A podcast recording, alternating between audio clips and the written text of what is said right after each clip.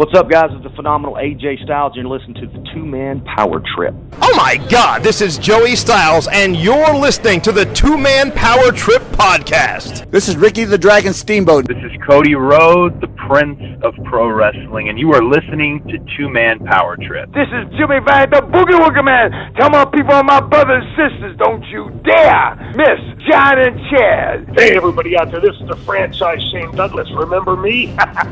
well, guys, it's great to be on the show again. I appreciate you asking me back. So you said you were going to pinch yourself. I didn't know it was that kind of show now. I mean, if you guys are in the privacy of your own home, if you want to do these things. Good. How you doing, Chad? Hey, Johnny. Cool, man. What's going on? We're ready to go or what? Uh, Hey man, what's up guys? This is Homicide. Oh, that's my homie, Homicide with a big homie club. Yeah, that would be it. Hey, this is David Penzer, and this is the two-man power trip of wrestling. Well, thank you, thank you. Hear me, fear me. I don't do many wrestling shows anymore, probably because I'm a bit ignorant. You guys probably know ten times more than I do. Look, Mean Gene, I can't be beat. I'm the greatest of all time. And I would say that. And every kid I, they knew they could kick shit out of me. Great talking to you guys. It's been your pleasure. They've worked in and around the wrestling business. They've studied thousands of hours of wrestling, and now they bring to you the greatest legends, Hall of Famers, creative minds, and both current and future stars of pro wrestling. They are Primetime Pod and Chad, the two man power trip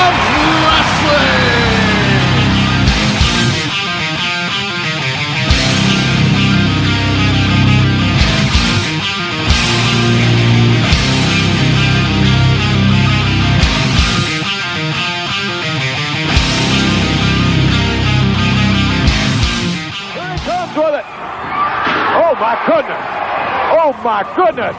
Tonga Kid on top of Piper. Going outside. Tonga Kid on the top rope.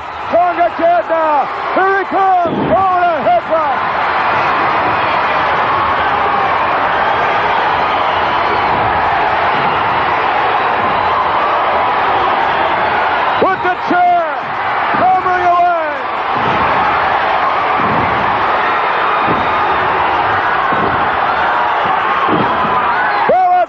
comes in. The Iron Sheik comes in. Call. Boy, the Tonga kid.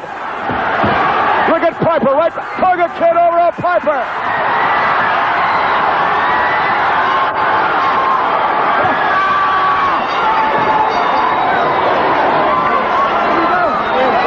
Tonga kid and Rowdy Roddy Piper. Unbelievable. Finally, a Tonga kid. Look at him.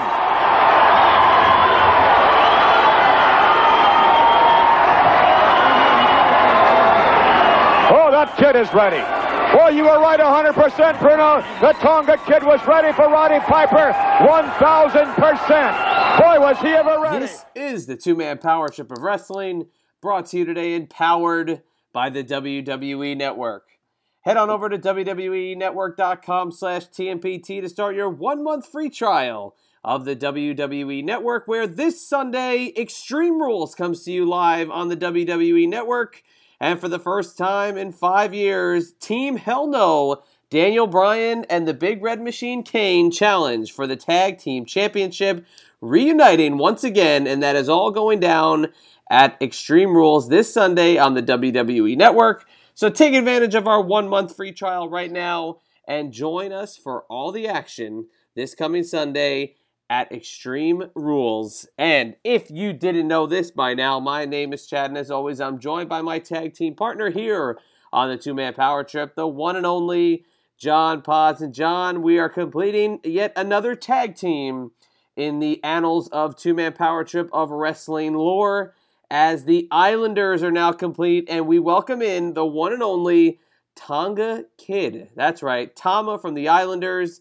Also, if you remember the movie Body Slam, he was Tonga Tom. But the Tonga Kid, a very, very distinguished member of the Anoa'i wrestling family, joining the two man power trip. And what a way to round out the last two weeks where obviously last week we had on the great Haku, and now we have on the Tonga Kid. And also, hey, I don't want to sell short uh, the Tonga Kid and his brother Rikishi. We had Rikishi on a few years ago, so there's another tag team that we're also rounding out. But I can't stress this enough. And if the Tonga Kid is listening to this, TK, if you hear this right now, this is my absolute favorite interview thus far in 2018. And it's not only because of the content that we get to cover, but it's because of the raw emotion that takes place inside the walls of this interview. And it comes from such a special place because we talk about the Samoan dynasty, we talk about the Anoa'i family, we talk about the departed members, but we also talk about the, the surviving members, especially Rikishi and the Tonga Kid and all the other great family members that are still with us. Thankfully, uh, but we talk about their legacy, and it's just a small, small part of this fantastic interview that really runs the gamut quite quickly, but still in a really effective way. And John, as I welcome you in here now, talking to TK, obviously, you know we get to get we get to cover a lot of ground. We get to cover a lot of WWF late '80s talk with the Islanders and talking about Rowdy Roddy Piper and MSG in the uh, the mid '80s, 85, 84, 85, but also talking briefly about some of the tag team action you know, so many things that we could go down with the Tonga Kid here. But again, I'm just stressing it's my favorite interview so far in 2018, and I'm sure it ranks up there with you as well. Absolutely, definitely one of my favorite episodes of the year, one of the best of the year. I love the fact that it does get very emotional, does get very real because when we originally were thinking about the interview, you know, we were thinking, oh, 10, 15 minutes is really, you know, kind of going to go by fast. It's not going to be uh, you know anything of real substance. And then all of a sudden we got to talking and we started to really connect and some great chemistry with TK and we just uh, kind of hit it off. It was about an hour or so of an interview. Really really good stuff. I love talking about the Samoans and the Tongans and their legacy. And obviously the Samoan dynasty is still going strong. And I love talking about all the members of that crew pretty cool. Back to back, two weeks in a row. I love when we get to do this. I know many months ago we had the Bolsheviks back to back. We had Nikolai Volkov and then Boris Zhukov. So I always love when the tag teams are back to back. So obviously last week we had Haku. This week we have Tama of the Islanders, aka Tom, uh, Tiger Kid. So I just like that aspect of it too which is really cool. Another interesting thing that came out of this interview, and you read online, whether it's the Wikipedia page or some random wrestling page, some random sites, they always say that Tonga Kid and Rikishi are twin brothers. We just flat out ask uh, TK in the interview, are, are, you, are you twins? They are not twins. So, all the wrestling sites are wrong. Wikipedia is wrong. Um, just weird that, that there's no research. You just don't ask the guys, and like we did, and just say, hey, you know, are you guys twins? Nope, they're not twins. So that kind of settles that. Yes, they may have twins, and uh, obviously Rikishi's twins are in the WWE right now, the Usos, but they are not twin brothers. So I just thought that was another interesting little caveat, little side story, apart from just talking about the Samoans and their legacy and all the great legendary Samoans slash Tongans that have came through in the wrestling business. Obviously, we're going to talk about the living, but then we're going to talk about some that have deceased, like Yokozuna, like his brother Umaga, and that's where a lot of the raw emotion came in into play, and a lot of the raw emotion just came pouring out of TK. That's what you know we like to see in the interview. Somebody who's going to be real with us, someone who's going to tell us authentic stories, someone who is going to connect with us as, as we're connecting with them. So that was a really, really cool part of the interview. And Chad, I don't know about you, but the Islanders, when you think about him and Haku, were one of my favorite and one of the most underrated tag teams of the 80s. You know, and preparing for the interview and, and getting to watch some stuff to get ready for the episode and look for clips, it's hard to believe that the two of them were paired together as faces originally because – though even though the Islander gimmick, you know, you think about the uh, the guys like Jimmy Snuka at that point, so over and, and so beloved, the two of them fit so much better as heels, and they really gelled so well together. And then pairing them with a guy like Bobby Heenan, who obviously became the mouthpiece for them, and it was such a great, great team that for those mid '80s WWF cards, you throw the Islanders on there, and whether they're taking on a team like the Rougeaus, or even when they were faces taking on a team like Demolition it's just so cool to see the uh, the chemistry that the teams had, but it also goes to that WWF tag team uh, roster at that point 87, 88, and into 89. like literally on another planet, especially if you compare it to some other years in every company that you could possibly think of, just the talent that was on the WWF roster. But we talk about those dearly departed members, and like you said, Yokozuna and Eki, aka Umaga. Um, such a, a newer fan base coming in that may never learn about either one of these guys. And it's such a shame because Yokozuna Obviously, he was enshrined in the WWE Hall of Fame, had a stretch there in the mid 90s where he was the number one heel in the WWF, and then Umaga was basically well on his way to becoming that number one heel in the WWE about 12 years later. Uh, and we had Armando Estrada, Umaga's former manager, on who kind of explained why things were cut off. If you want to go back and listen to that in the archive. But like you said, TK's emotion talking about both of them, it's just, it was a, an absolute joy to share the stories share some of the memories, especially the fact that uh, he was supposed to go on that last tour that uh, Yokozuna had before he passed away. And again, it's you know it's one of those things. It's just you look back and sure you can question how things went down, but obviously you know things happen for a reason. And um, it, it was just it was a joy the time they got to spend together, and we were just very happy to have that shared on our airwaves with our listeners, and for TK to do that. Now, John, it's a it's a habit. We have to get it your pick of the week. I know you may be digging a little deeper. You might be looking at some of that uh, Samoan SWAT team action. You might be looking at some of those Islander matches. But if you're going to dig into your bag of tricks, where are you sending us this week for your network recommendation? I feel like I'm just going to have to go a little bit generic on the uh, WWEnetwork.com slash TMPT recommendation pick of the week, just because it's just one of those legendary things when you got the Islanders and you got Bobby Heenan together. I feel like you got to watch WrestleMania 4, them against Koko and the British Bulldogs. Just a great match, just to throw that out there. But I just feel like this one of those matches you got to watch because you got to see the Islanders get the victory and, all their glory with Bobby the Brain Heenan.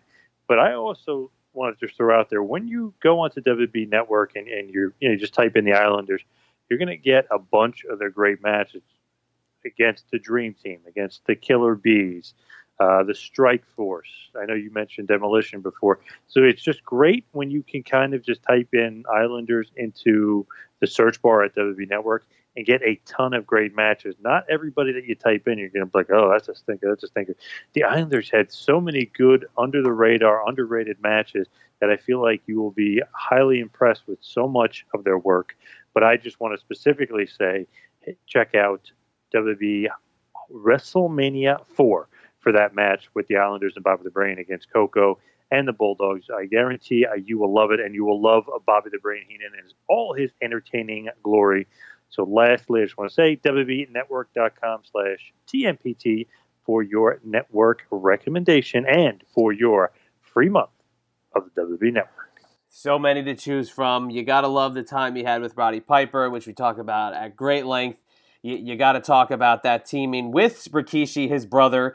And if you go back and look at some of the pictures, it is really hard to tell if they were brother, or excuse me, twins or not, because there's points where they look exactly alike. And I, I look to those early days of the Tonga Kid where he didn't really have the facial hair grown in, and it is like a carbon copy of his brother Rikishi.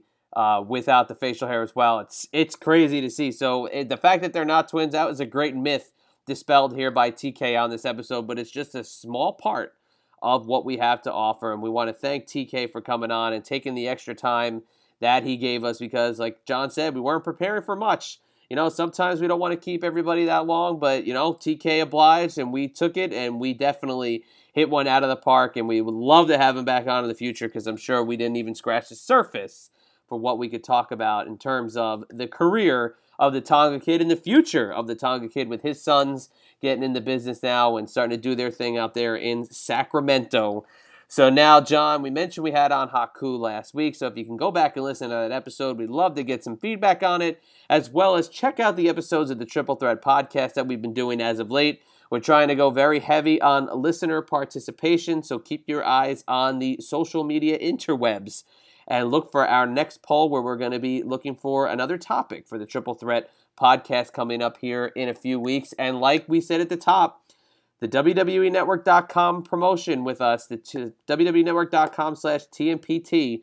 You get that one month free trial and you get to watch the, uh, the two man power trip dream team, Kane and Daniel Bryan, reuniting for the Team Hell No going after the tag team championship this Sunday at Extreme Rules. Obviously, you know who we're rooting for in that one, and that's uh, Daniel Bryan and uh, and the future mayor of Knox County, Tennessee. Hopefully, the big man, the big red machine, Kane. So, John. With all that being said, why don't we do this? Let's hit it with a little bit of two man power trip of wrestling business. And let's get it on over to TK, the Tonga Kid. Now for some TMPT business. Like us on Facebook. Follow us on Twitter at Two Man Power Trip and at Wrestling Pal. Please subscribe to us on YouTube. Also, subscribe to us on iTunes. Please leave us a review. We'd love to hear your feedback. Also, while on iTunes, check out the feed for prior legendary episodes featuring the living legend Bruno Sammartino, the late great American Dream Dusty Rhodes, the Enforcer Arn Anderson, Rey Mysterio Jr., Glenn Kane Jacobs, the phenomenal AJ Styles, lead WWE attorney Jerry McDevitt, and so many others. Also, while you're on the internet, check out ProWrestlingTees.com. Yes, that is ProWrestlingTees.com. They are your superstore for all your wrestling t-shirt needs. Check out our page, check out Tito Santana, Coco Beware, Kevin Thorn, Magnum TA, and so many others. Also, while you're on the web, check out our website, tmptofwrestling.com. And for all you Android users, please hit us up on Google Play or Player FM. And all you iOS users, please check us out on TuneIn Radio, Automatic, Spotify, and now iHeartRadio. And now, without any further ado, a former WWC World Tag Team Champion, a former WWF superstar.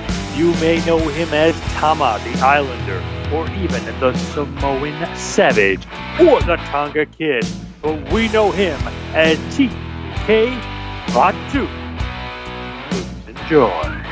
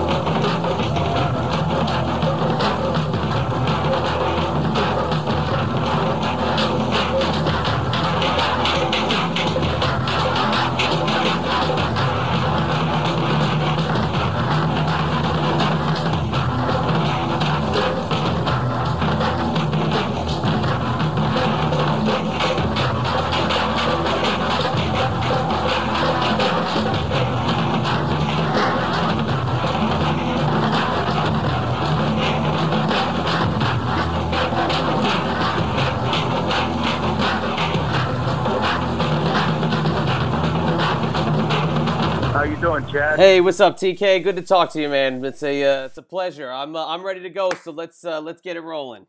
All right, no worries, man. Thank you guys, man. Uh, thank you guys again for thinking about the Tonga Kid in Sacramento, California. How can we forget the Tonga Kid? So let's get it going right here, right now. Joining us on the line tonight is a man who's been known as the Tonga Kid, Tama the Islander, and of course, one of my favorite wrestling movies of all time, Tonga Tom. He's a former WWC World Tag Team Champion, a UWA World Trios Tag Team Champion. He is a former WWF superstar. He is the one and only Tonga Kid. TK, thank you so much for joining the two man power trip. Thank you. Thank you so much. Thank you. So when I think about the Tonga Kid, I think about Tama from the Islanders. I think about the Anoa'i family, and I think that's the greatest place to start. You guys have such a rich family, the Anoa'i Fatu family. It's such a, a dynasty in professional wrestling, and when we think of all the names and we run them through our head like a Rolodex, uh, I gotta say, probably the most impressive collection of wrestling superstars that ever graced the squared circle. Well, you know what? I'll tell you this much. You're exactly right. Everything that you said, we are all that and some. So, because of the Samoan dynasty, and the history that we have now, um, we are, or, or I could probably, we, we, we are and is the largest wrestling family in the world. And coming back from my days when I started until now, our family is just growing and growing and growing stronger and stronger. You know, Oh, being yeah. part of the Anoa'i family, and well as my dad's side, the Fatu family. You know, we are connected together for so many years now. And the good part about this interview that I'm doing with you two, Chaz and uh, John, did I say it right? If I didn't, correct me. I want to just say hello to all my fans out there in the East Coast. Thank you so much, so much for supporting me throughout the years with my wrestling career with Rowdy Rowdy Piper and Superfly Jimmy Snuka. You know, just over the years of the WWF. I want to say thank you to all my fans that are listening. So back to our Samoan dynasty, you know, when I started wrestling back in 1981, I think it was 1981, 82, um, created a big, big angle with Rowdy Roddy Piper. I just got thrown into the fire, man. You know, I was like, didn't have no idea, no clue what was going on. And all of a sudden, here I was in the ring with one of the legends himself, the Puerto Rican wrestler Johnny Rodz. I ended up wrestling him, and then that's I started my fugitive with Rowdy Roddy Piper. But you know, I got to say thank you to Afa and Sika, uh, Superfly Jimmy Snuka, just a lot of big names. Uh, Don Muraco. Um, I'm trying to remember some of the guys uh, that was there at the time when I was there you guys are free to jump in and cut me off at Yeah, any hey, time. I'll- I'm trying to refresh in my. I'll, I'll jump in. I'll refresh a Go little ahead. bit of memory here. The first time I remember seeing you is around 1984 in the WWF as the Tonga Kid, where you came in and you kind of stepped in for the Superfly as he was uh, kind of convalescing from the infamous coconut shot. And you were the first guy to jump in there, and that was the first exposure I think a lot of fans, especially in the Northeast, got to see you. And, and to have Roddy Piper be there and be another a large part of your career, obviously, when we'll get to Body Slam here in a minute. But talk about Piper if you can and the role he played because obviously that was you were thrust right into a huge spot because Piper was the number one heel in the business at that point when you guys were kind of going at it. Yeah, yes, he was. Yes, he was. You know, at the time when Snuka took a, a step down, you know, and then I ended up taking that big role with Roddy Piper. You know, you couldn't ask for no better person or legend or wrestler to step into the ring to learn the business as it was with Piper. You know, when they say shut up, open your ears and listen, you'll learn more, right? And that's exactly what I did at 17 years old. You know, Piper taught me a lot. He basically took me underneath his wing and told me, kid, all you have to do is listen. But first, can you throw a drop kick? Yes. Can you knee frog? Yes. Can you come off the top rope? Yes. Can you take a slam? Yes. Everything he asked me what I can do, I said yes and yes. At the same time, I was shaking and had goosebumps over my body because this is one of the man. It's almost like to me, not that I'm knocking Hogan or anything else, but at that time, Piper and Snuka was selling out everywhere, every place. I mean, everywhere we went was jam packed. And then when I stepped into the picture, it was it was packed, but it was the foundation was already set through that angle with Jimmy Snuka and and Rowdy Rowdy Piper. You know, I sort of stepped right in, right in. I guess you can say when everything was already hot. You know, I just happened to be at the right place at the right time.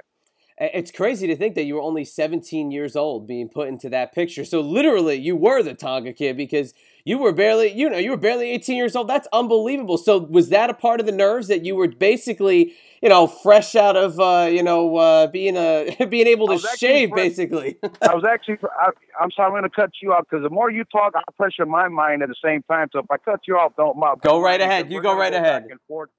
We're going to go back and forth with it. I basically just came out of high school, you know, and and I was the only kid in WWF. There was no one, two, three kid. There was no other kid. It was me as a wrestler in the business at that time, coming fresh out of high school. I was the only kid. You know, my job was when I got there was my uncle Afa and Sika. I was just carrying their bags, hanging around them. And I was this trouble kid out of San Francisco, California, hanging around with the wrong crowd and, and the wrong, you know, people and just getting into a lot of trouble. And I'm always getting into fights. And every time I get into fights, I'm either getting locked up or thrown in juvenile.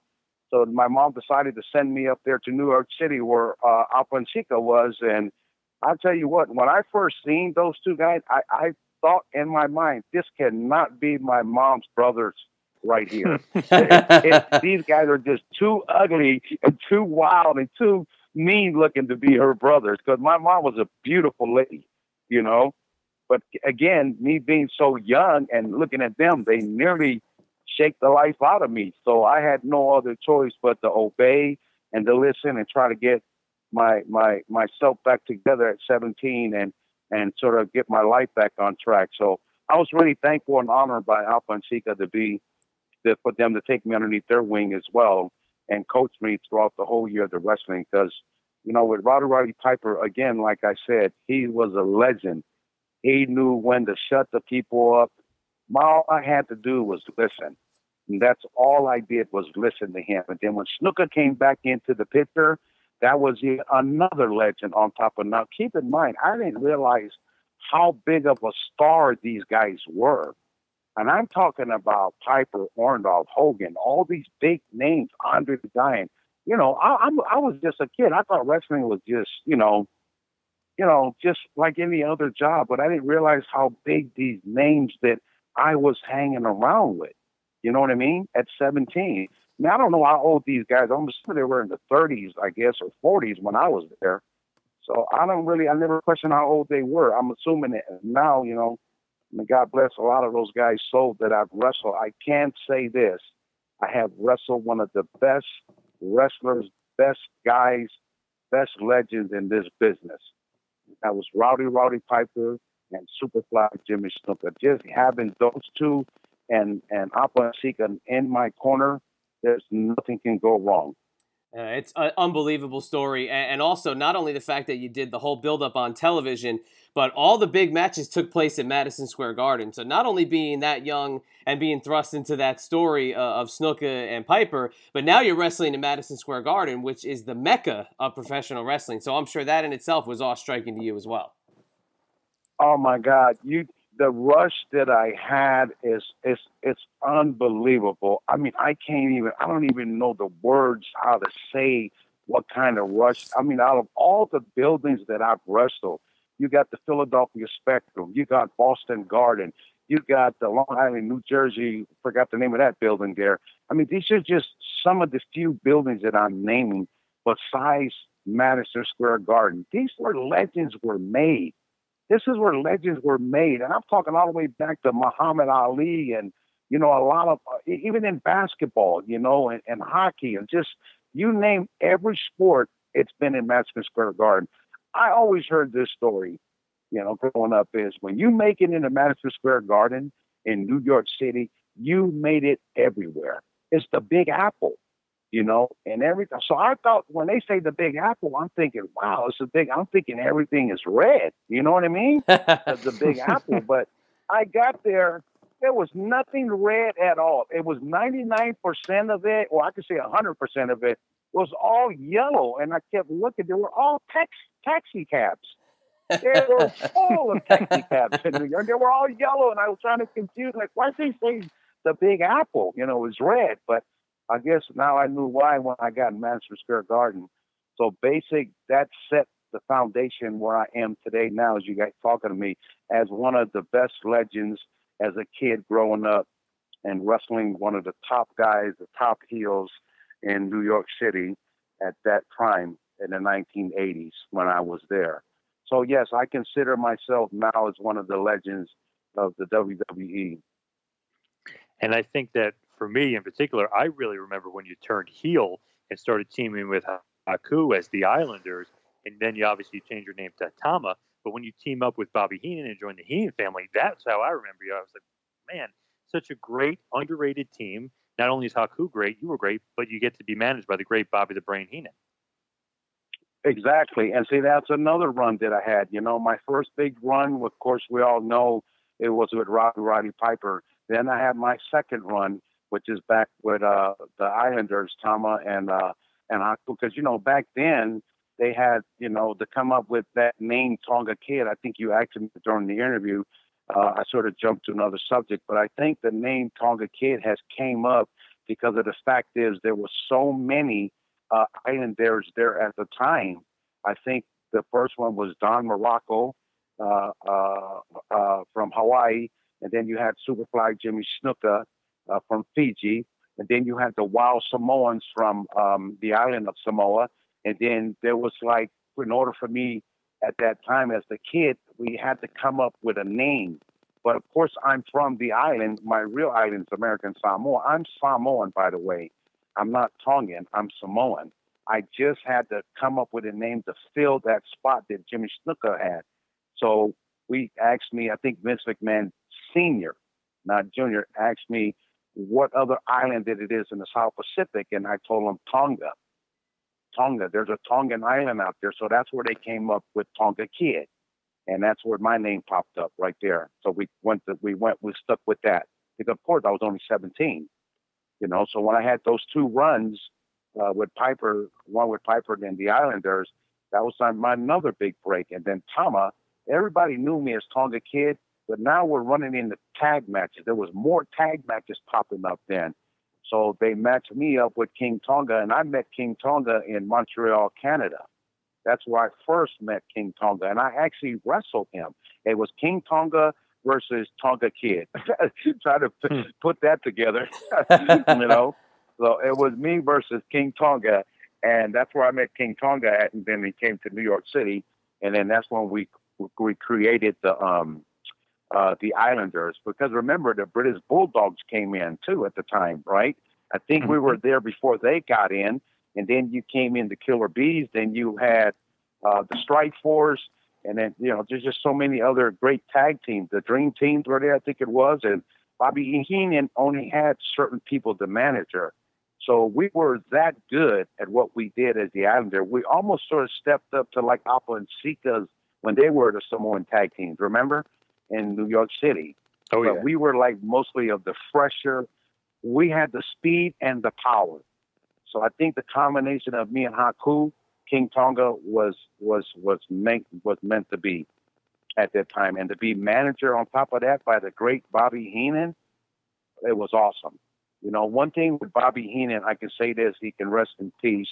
Not only that he was a good talker uh, and a good manager, but he was the type of person he sort of kept everything, you know, he sort of kept them things to himself. Because a lot of people ask me, how was he? Did you guys ever travel with him? Did you guys go here? No, me and Haku always rode in our own car. We never ever traveled with Bobby the Brain Heenan. We only see him at the building. He dresses in his room. We dress in ours. When it's time to come out, we meet him at halfway to the curtain, and we walk out. And we only see him in the ring when he's there with us. When we get back to the dressing room, we don't see him at all that was our relationship with him. He was sort of like the low pro guy, you know, keep to himself type of guy, you know. Mm-hmm. And but I I, think tell so you many. this much, me and me and me and King Tonga were the same. You know, I was mostly like that funny guy that joking guy, and you know, I could piss any wrestler off, and I don't have to worry about it because I got King Tonga on my side. You know, I, I didn't have to worry. I didn't give a shit who it was. It, it could be Hulk Hogan. Now, keep in mind, all that shit is entertainment in the ring. But when you come out of the ring, one of the baddest ass in professional wrestling, I'm talking about a shoot. I'm talking about you name it. He'll probably he'll probably knock some of these MMA fighters out and these UFC guys out. That's how bad King Tonga was, and it was an honor for me just to be. You know, I I usually stir a lot of shit up just to you know to see how really bad he was. I didn't have to do much. I didn't really have to do much. I was so happy to be on his side. I would walk around and tease wrestlers just for the hell of it, you know, because I know they they won't even mess with me because King Tonga. I'm not saying I was a chicken shit, but I know how to stand my ground. But just to have somebody like that behind me and somebody that loves me, and to this day, King Tonga still loves me. He always called me kid. He's never called me by my real name or my wrestling name. Every time I see him and I talk with him, come on, kid. Come on, get the bag. Let's go. Come on, let's go to the gym. Get up, kid. He never called me any other thing but kid.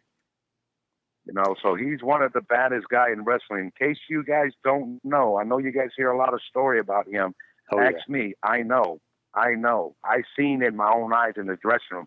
I see him pick Brutus the Barber beefcake up in the dressing room because of the fact is uh, when they had the Dream Team. I think it was Beefcake, uh, uh, Greg the Hammer, and Johnny. I think one of their managers, the blonde-headed guy, um, uh, Johnny Johnny Ross. Is that Johnny Valiant? Yeah.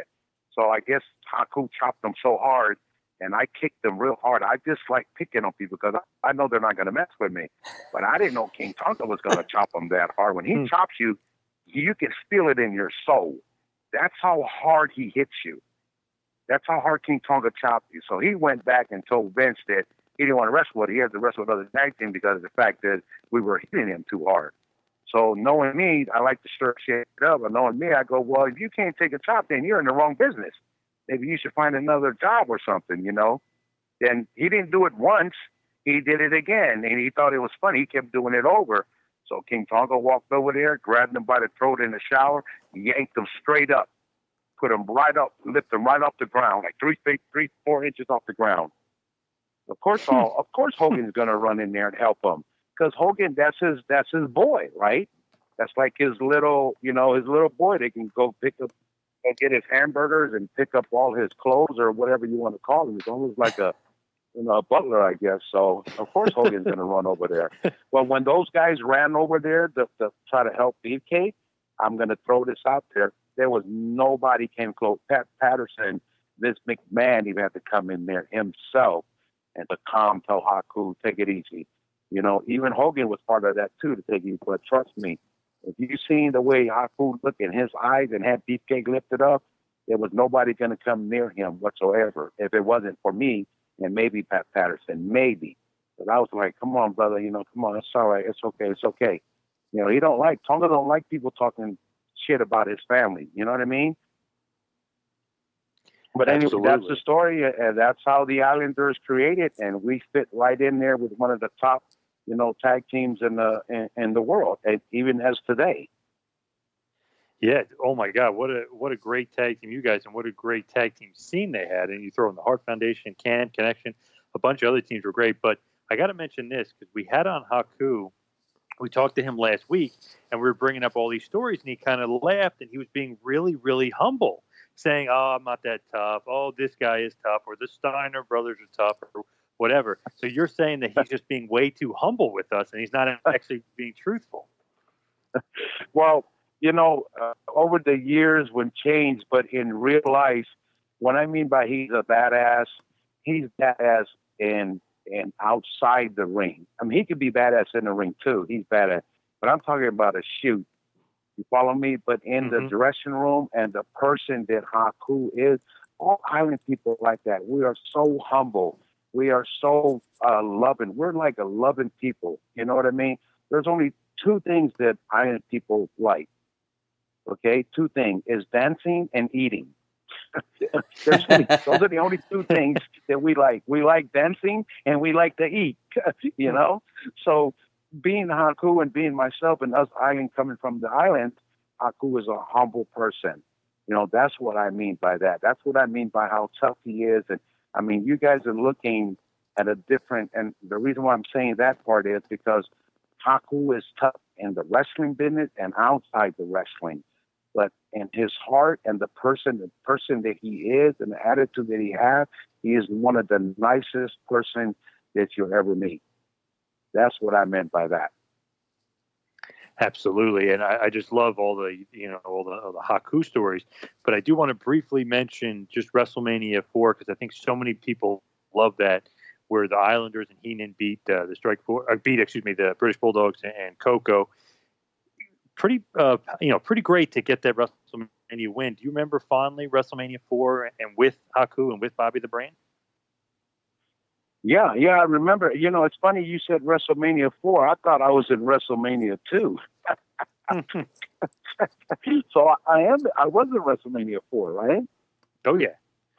I think the Wrestle. Okay, so let me refresh in my mind here. So it was me, uh, King Tonga, Bobby the Brain Heenan. It was in some dog outfit or something, right, or whatever that Yep. he had on. Yep. And then it was Koko B. Ware, right?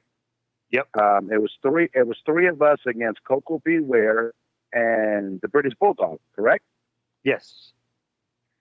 Yeah, so that match and that day at, at that WrestleMania again, I'm back to the crowd I'm back to the best tag teams in in the world. You know, the British Bulldog. You know, power for power, speed for speed.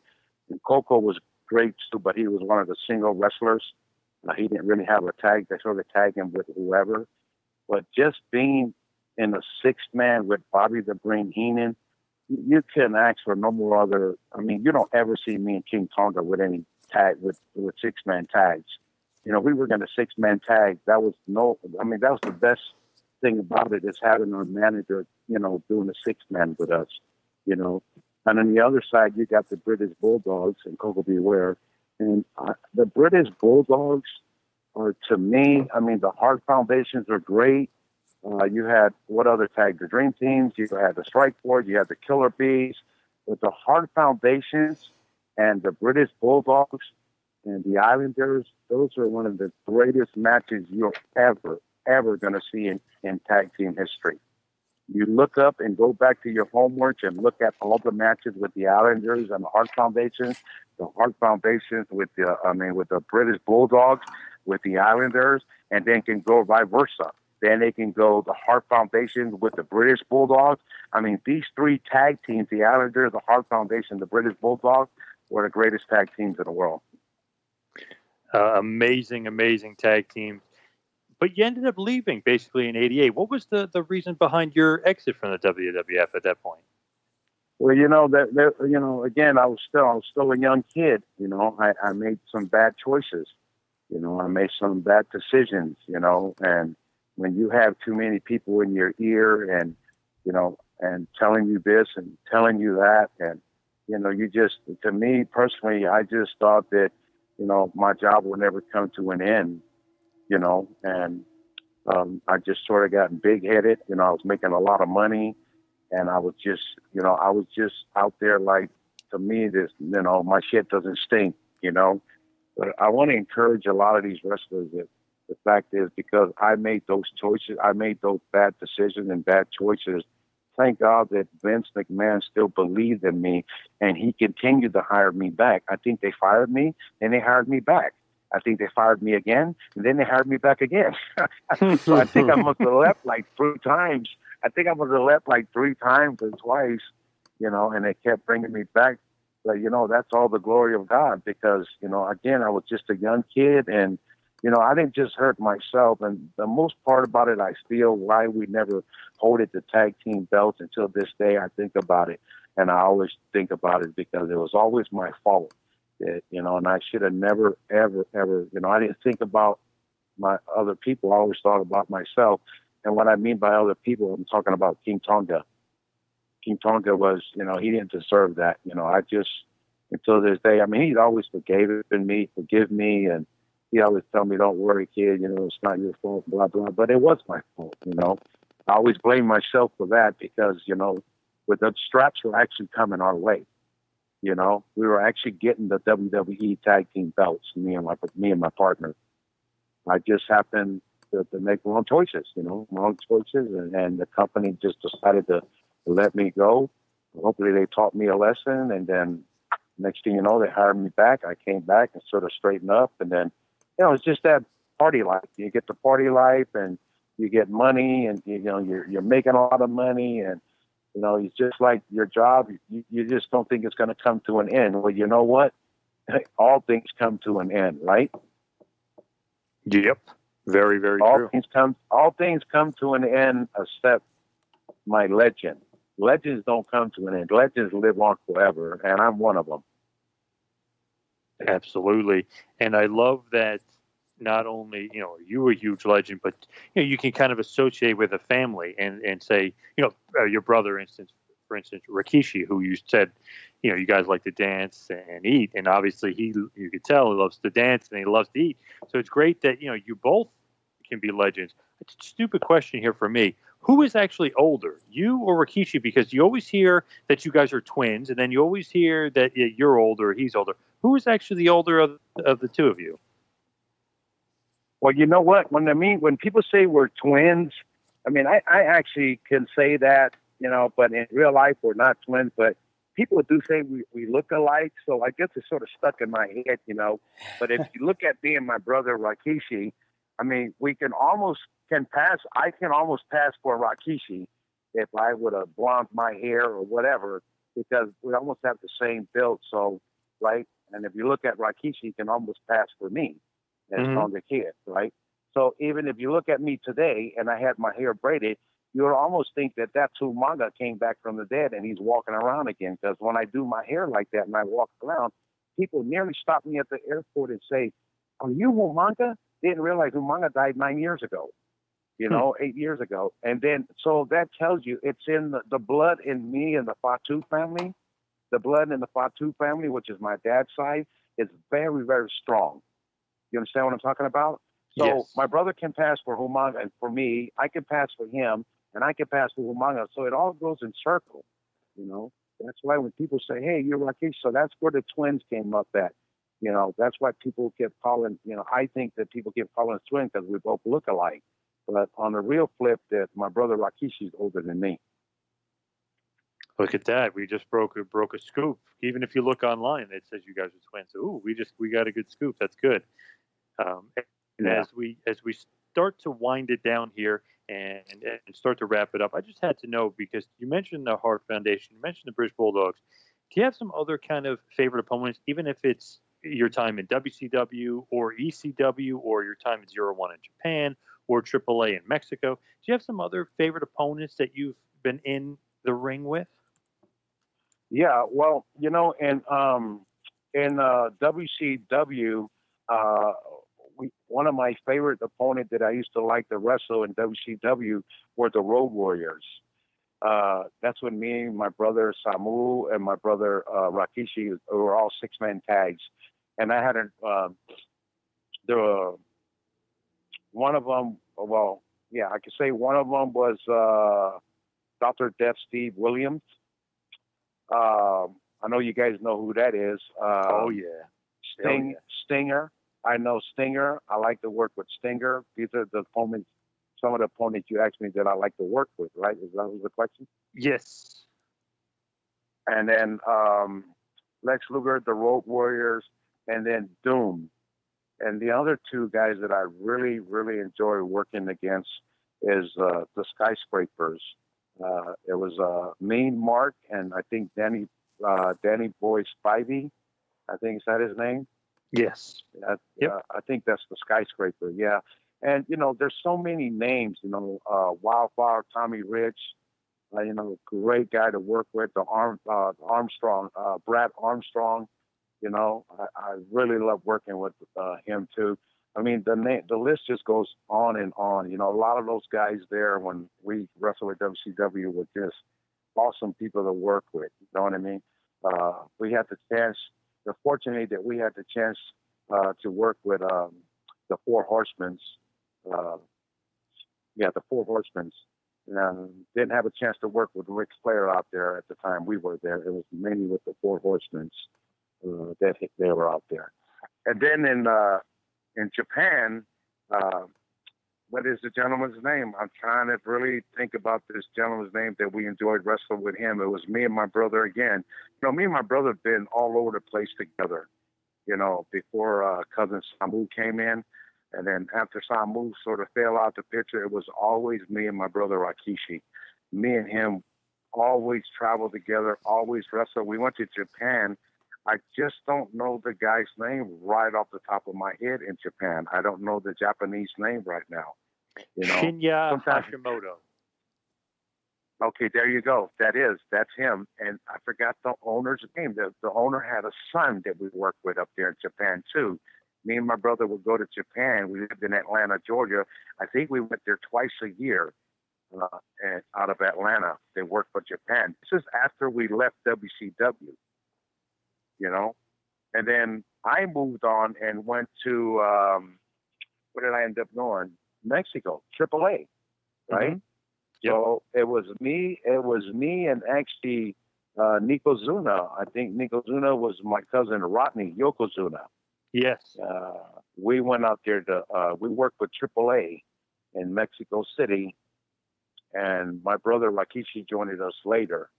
But our favorite wrestler that I like to work with out there in um, Mexico City was uh, the uh, the Villano brothers. in Mexico City for AAA. And then, of course, my big, big angle that I loved that I worked with out there was Beto Wild. That's when they called me Nico Zuna. I don't know if you guys remember that. If you look it up, you can see it.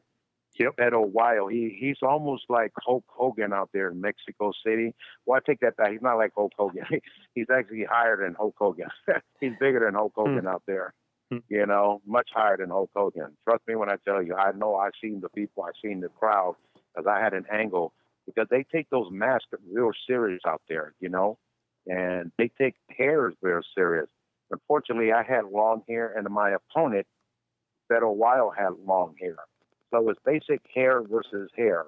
So if whoever loses and they cut, I either cut his hair or he cuts my hair. So of course, I'm going to do the job because money talks, bullshit walks. And they can cut my hair because hey, hey, they can cut my hair because it'll grow back. You know what I mean? so um, in Mexico City, yeah, it was me, Yokozuna, Pedro Wild, the Villano brothers. Uh, I think, if I'm not mistaken, I don't know. I think Konnan was there at the time. Oh, yeah. I'll talk about Konnan. He was there at the time, and Rey Mysterio was there at the time. Rey Mysterio was there at the time. And these are the guys that we worked in Mexico City before they went to WCW, before they exploded. Uh, uh, uh, Hector Cu- Hector Guerrero, not Hector. What is the name of those guys that has the mask on? I'm trying to refresh it. They worked out there in WCW. There's only a couple of guys that had masks on it. They were all from Mexico. I worked with those guys that were out there in Mexico City before they went to sub- WCW. You know. You know, and But yeah, those are all the, those are all yeah, those are the guys that I work with, and of course Chris Benoit was there too, back in the days when I worked in Mexico. This is where I first met the Blue Blazer, but I didn't know that the Blue Blazer was Owen Hart, was Bret the Hitman's brother. You got it? That's where I first met the Blue Blazer, but the Blue Blazer was Owen Hart. You notice when he went to WWE, he- that was his thing, the Blue Blazer. You guys remember that, right? oh, absolutely, yeah. Yeah, so that's when I met him. So he was one of my other favorites when I worked out there in Mexico with him. Now Mexico, they have so many companies, but AAA was the company to get on to be on TV. It's almost like New York City. There's a lot of wrestlers, a lot of territory, but you want to get on that one big show because that they have a lot of TV exposure. It's almost the same as Mexico. Mexico, there's a lot of places to wrestle, but there's just that one big promotion, uh, that company you want to go for to be on TV, and that was Triple R. They call it Triple R, Triple A, Triple R, same thing. You know, and I was one of the hot heels out there. You know, Yeah, and you know, and you and brought then uh, you. Well, I'm, I'm I'm sorry to interrupt, but you just brought it back, like you said here, what you guys were doing in Mexico as a family. Again, see, that's where we started off this interview talking about you guys and, and how tight knit you were. But now you're talking different countries where you guys are able to get together and you're, you're having all these matches and you're having these great opponents. That's the strength of the Anoa'i uh, Fatu family there. Yeah, you know, and that's one people that that, that sort of got it. You know, I mean, with with when they say that, and you have just mentioned it and brought it up, and I really like that. You said the Anoa'i family and the Fatu family. You're exactly right because that's who we are. On my dad's side, we are the Fatus. That's my dad's last name. On my mom's side, that's her dad's last name is Anawai. You know, and that's where Afa and Sika comes in at. So no, they don't open the doors for all of us, you know, for each and every one of us, especially all their their nephews, their kids. And like I said before, when one Samoan, where you see one Samoan, trust me, you're going to either see two or three more Samoans, you know, or two or three more on the white, or two or three more Fatus, you know. So just like you said, when we went to Japan, we went to Mexico together, went to Japan, we even went to Italy together. We went to Rome when Yokozuna when Yokozuna passed away, I was supposed to be on that same trip that he went to Italy. Oh wow. I was supposed to be on that because I went with Yokozuna on the first time he went to Italy when he left WWF. I think it was a year or two or a year and a half, and then that's when me and him first went to Italy. Some company got a hold of us, and Yoko wanted me to go with him. And then I went, and I was so happy I went with him the first time and make sure that you know help him carry his bags and just the things my cousin need. You know, if I got to go do something for him, he's my cousin. I love him. you know, and I took care of my cousin wherever we go, and he took care of me. I wasn't even on the card, you know, but he he eventually got the promoter to book me on the show, and then the second round going back to Italy is when Yoko ended up going by himself. He couldn't get me on that that second trip, you know, because his money was like really outrageous. It was sky high. You know what I mean? So Yoko nearly has to pay me to carry his bags, you know, on that second on that second trip. But I didn't end up going for whatever. I guess something. Oh, I know why it was. It was my passport.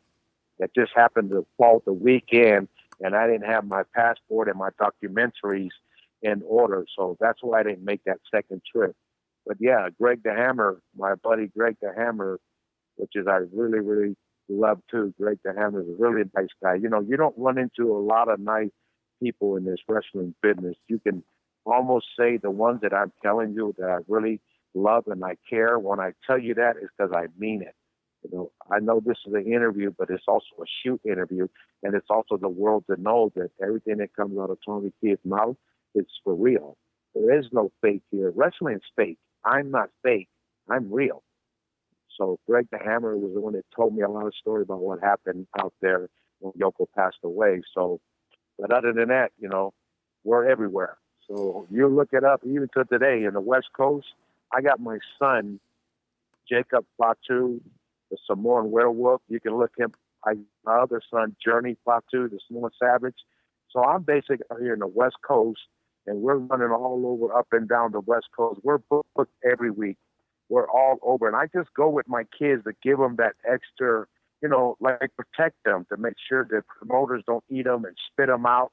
You know, I teach them what what other legends t- taught me, like Piper.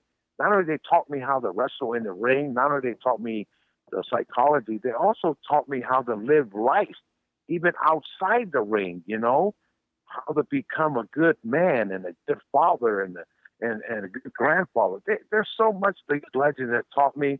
I'm just spreading that disease over to my kids. And that's why I run around with them. You see me on the time on the Facebook, I'm with my boys because my kids have a lot of talent and they're great wrestlers. You know, Journey uh, Fatu and Jacob Fatu. There's a company out here that's one of the best companies that we work for out here too. Is APW, All Pro Wrestling. And they also have one in Sacramento, which is SPW. And they have G, G I think G E W. I mean, everything has to end with a W out here, you know. And, and then there's also one out there, you know, in LA. Of course, you guys know my brother, the Samoan Dynasty, owns a big center out there in uh, in Inglewood, California. You know, Knox Pro Wrestling out there, and then also here in Sacramento, which is I own another company out here in Sacramento, which is called the Samoan SWAT Team. Now back to what you told me. We're in Mexico. We're in Japan. So look at this: Samoan SWAT Team, Knox Pro, Samoan Dynasty, all related. All different names, but we're all related. Same family.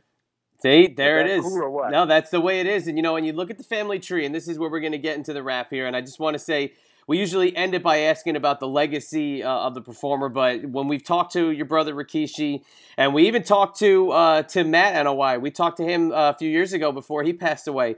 We talked about the legacy of the family, and when you look down the family tree and you see Kokina, aka Yokozuna, and you see Matt, who is also known as Rosey in the WWE, and you even see Roman Reigns, what he's doing in the WWE now, and obviously yourself and Eddie, your brother Umaga, the, the family tree, just the, the, the children of the greats, of the Afas and the Sikas, and, and the and everyone that's in your family. I don't want to leave anybody out, but there's so many of them.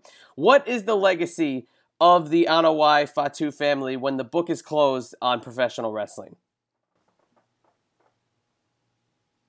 Wow, I don't even know where to start. And um, I'm actually getting emotion about this because that type of that's a tough question, you know. I just don't know where to start, but I can I can I can say this. Excuse me. I, there's so much that come out of this. A legacy we would like to leave behind is for the people, and not only just wrestling fans, but even wrestlers that's been around our entire family, to know what type of good people that we were. You know, our legacy will always live on and would never die because of our talent and who we are, the type of people we are, and the giving people that we are, we'll give you our last shirt off our back.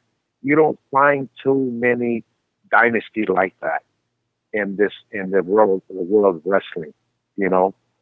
So that's the legacy that I would say that I would like to leave behind. Like I said, that's just one of them. There's a lot, a lot of other things that I haven't even told guys, but that's just one of the legacy that we would love to leave behind us is the world to know what type of good people that we are. Now, you guys are all unbelievable, and, and the times we've been able to interview people from your family and you know, and not even talking about the extended family and, and mentioning, you know, that one guy who just dominated Hollywood and uh, and changed the game on his own, uh, Dwayne Johnson. There, we didn't even mention him, but just the strength of your family. It's absolutely amazing story, and the book isn't even close to being finished. So that legacy has a long ways to go with your sons, and also uh, you can't forget the Usos and the WWE. Now there's so many out there so, TK, we want to thank you so much for taking the time and for speaking about everything that you had to tonight. And before we let you go, please share with all the listeners the Two Man Power Trip where they can find anything and everything going on in the world of the Tonga Kid. Well, you can always find the Tonga Kid. Again, thank you guys so much. Thank you for calling me. Thank you, New Jersey, New York, Pennsylvania, all up there on the East Coast for being with the Tonga Kid and watching me uh, throughout the years and supporting. You can always find the Tonga Kid at TK Fatu. Uh, TK Fatu, and you also can find the Tonga Kid on the Samoan Dynasty website. Okay, so we do a lot of fundraisers. You know, that's who we are. That's what I do anyway. It's a lot of fundraiser. Of course, is the company as well. So anytime you want to contact the Tonga Kid to come out and speak, I'm also a motivator speaker. I mean, we do all of it. We do movies, we do commercials, we do everything. I'm working on a documentary right now, so I'm glad this is part of the documentary is talking to you two, the interview that I'm doing now. I put everything down what I do each day. Every day has to be a valuable day in our life. Please don't ever let a day go by and waste a day go by, you know, sleeping when you're angry or mad. Just stay joyful. Be happy like the island peoples. You know, we're always happy, like I told you we just love to dance and eat, you know. So if you can do those things for me, New York City and New Jersey, I think your life would change around. We might gain three, four hundred pounds, but it's okay. You're happy, you know. but yes, you can find the Tonga Kid there. Like I said, this will be my documentary is coming out, the Tonga Kid. So anybody that's listening, that wants to help me, I'm actually looking for someone to try to help me write a book. So hopefully they'll contact you guys, or you can contact me on TK Fatu's Facebook and uh, hopefully we'll get a book out because you know every wrestler has a book out there, right? Absolutely, yeah. Every one of them. They got stories I, to tell. Waiting, I'm just waiting for that. I'm waiting for that right person to come by because every wrestler I talk to go, oh, I got this guy here. This guy's pretty good. This guy's pretty good. Well, I don't want that guy to write my book. He already wrote your book, you know. so I'm just I'm just waiting for that right person to come by, man. But thank you guys again. Thank you for having me on the show. Uh, looking forward to talking to you guys again. And don't be a stranger. Be free to pick up the phone and call me. Now you got my personal number. oh, you we will. Trust me, you may regret that. But thanks, TK. We appreciate it, my friend. We will talk with you soon. All right. Thank you. God bless you guys. God bless you, New York. God bless you, New Jersey. Thanks for listening to the two man power trip of wrestling. What the world is downloading.